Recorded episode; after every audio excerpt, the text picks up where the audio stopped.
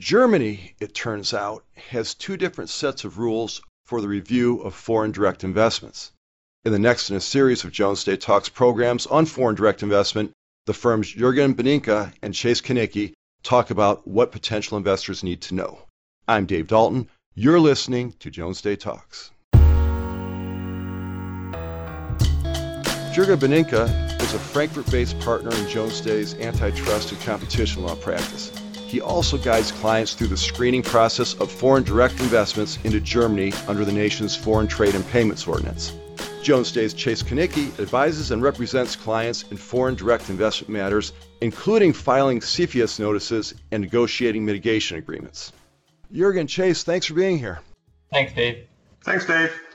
Jürgen, tell us about the current state of foreign direct investment control in Germany today.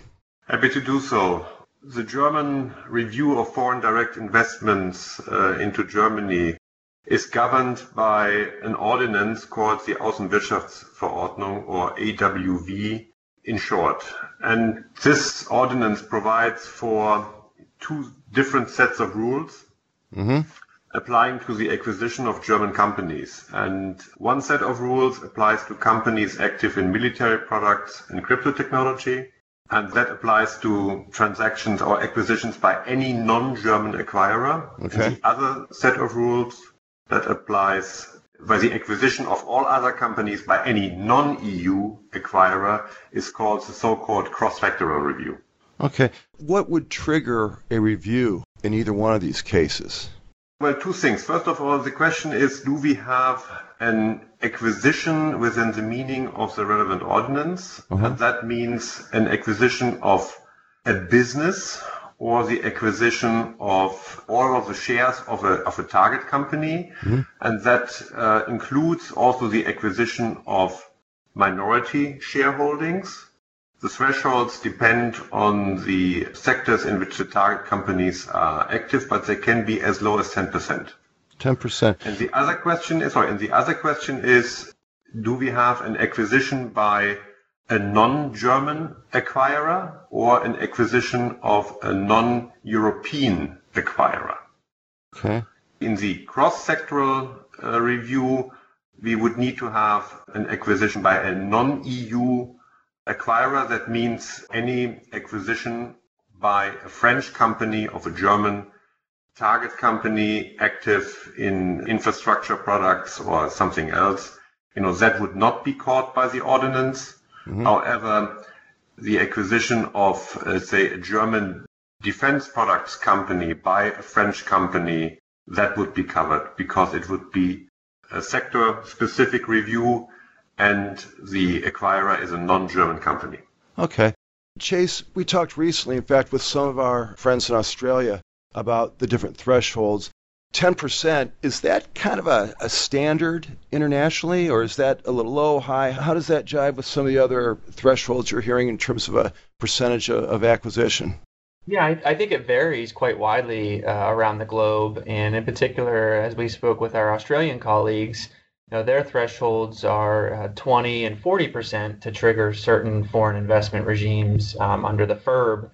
Um, you know, and, and looking here in the United States, ten percent for uh, historically has been a somewhat of a magic number from a C F I U S perspective, in the sense of there is a so-called safe harbor uh, under the C F I U S regulations for foreign investments in U S businesses that are below ten percent and undertaken on a completely passive basis. That can be a difficult standard to satisfy because the term control under the C F I U S regulations is interpreted quite broadly. Yes. So you could, even in connection with an investment that's below ten percent, you could have some control rights that go along with that that could nonetheless trigger C F I U S jurisdiction. Very good.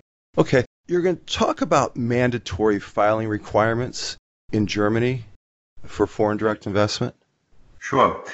There is a mandatory filing requirement in case the target company is active in military goods and crypto technology products. And uh, further, uh, in, in summer two thousand seventeen, the German ordinance was amended to introduce a filing requirement with respect to the acquisition of target companies active in so-called critical infrastructure And so today, after the threshold for the review of the acquisition of minority shareholdings in such critical infrastructure companies was also lowered to ten percent, there is a mandatory filing requirement if a non-E U acquirer acquires such a critical infrastructure company and even minority shareholdings in such companies. Do you know what might have triggered the new legislation over the last few years? Were there specific incidents, or was there a trend the German regulators were concerned with? We need to distinguish two different trends here. First of all, and incidences to be precise.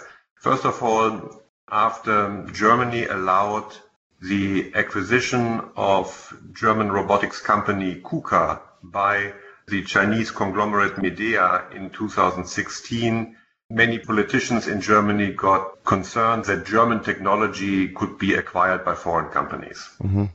And this uneasy feeling that, uh, in particular, Chinese companies are capable of acquiring German key industrial companies at a pretty low price compared to, let's say, the international market.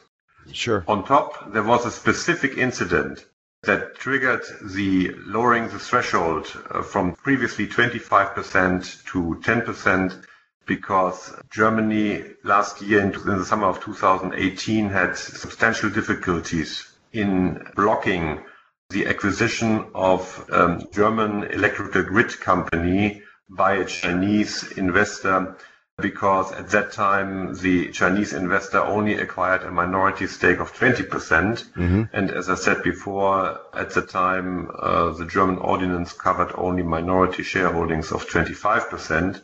So the German government had to get creative, and at the expense of the German taxpayer, it ordered a German state-owned bank to acquire that uh, minority shareholding in that electrical grid company to ensure that the Chinese investor uh, was not able to get hold of it.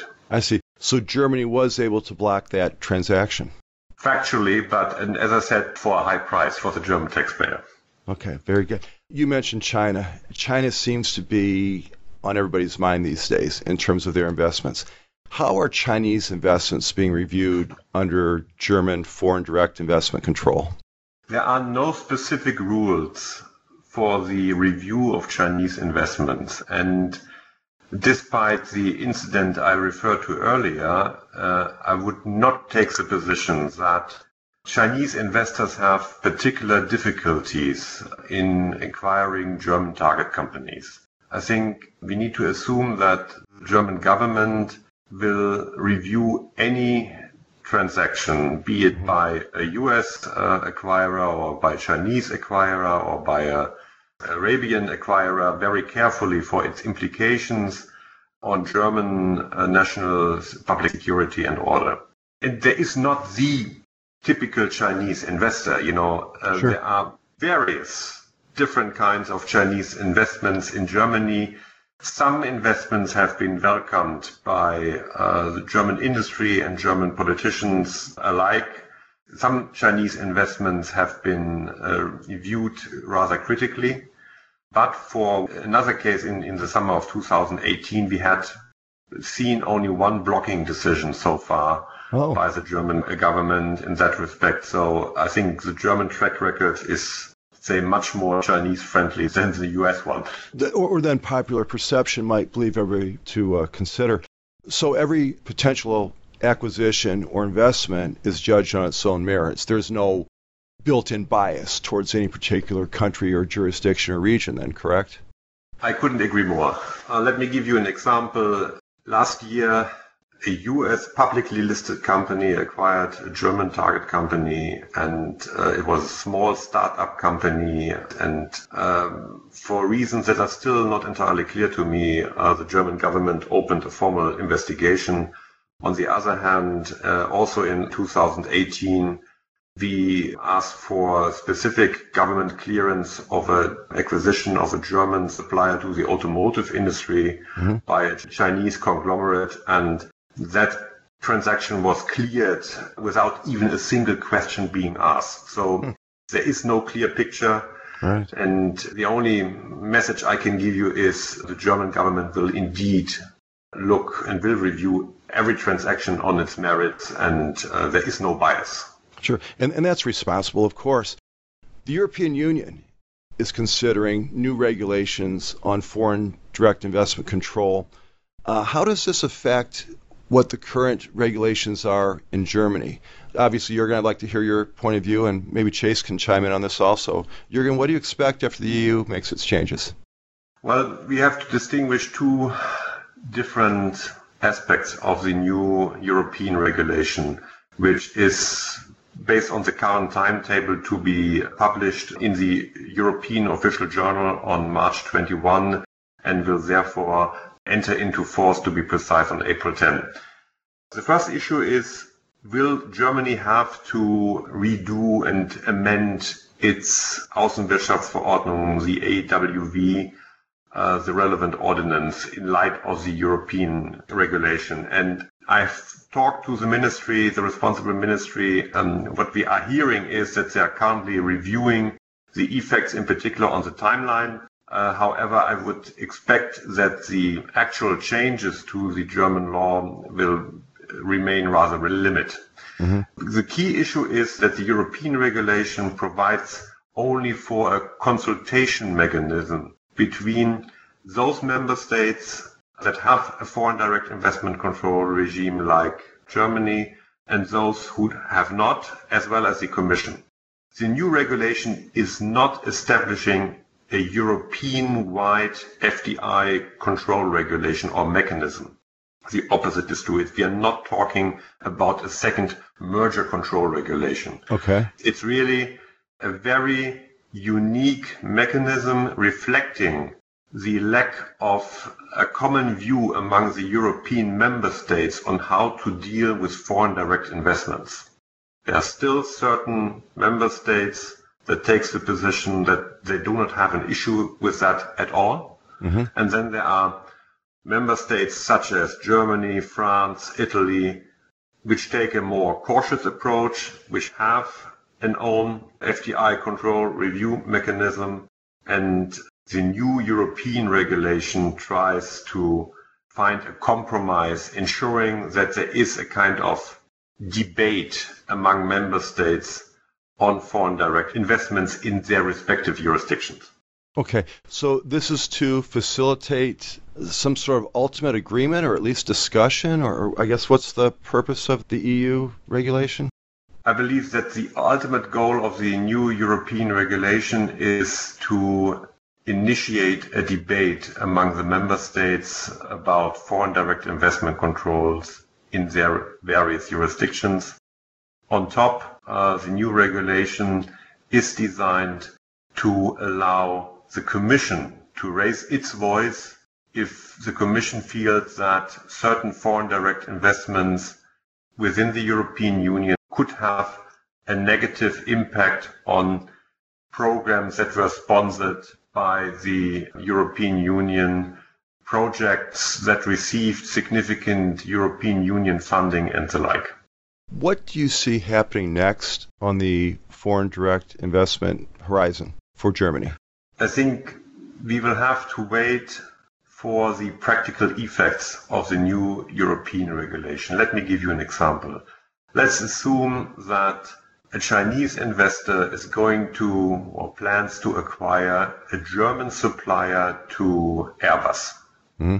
And let's further assume that the German government would have no difficulties with that particular acquisition, and there is precedent for that as recent as of two thousand eighteen. Mm-hmm. And let's finally assume that the French government, which of course is very concerned about Airbus all the time, asks the German government, please block that particular transaction. Mm-hmm.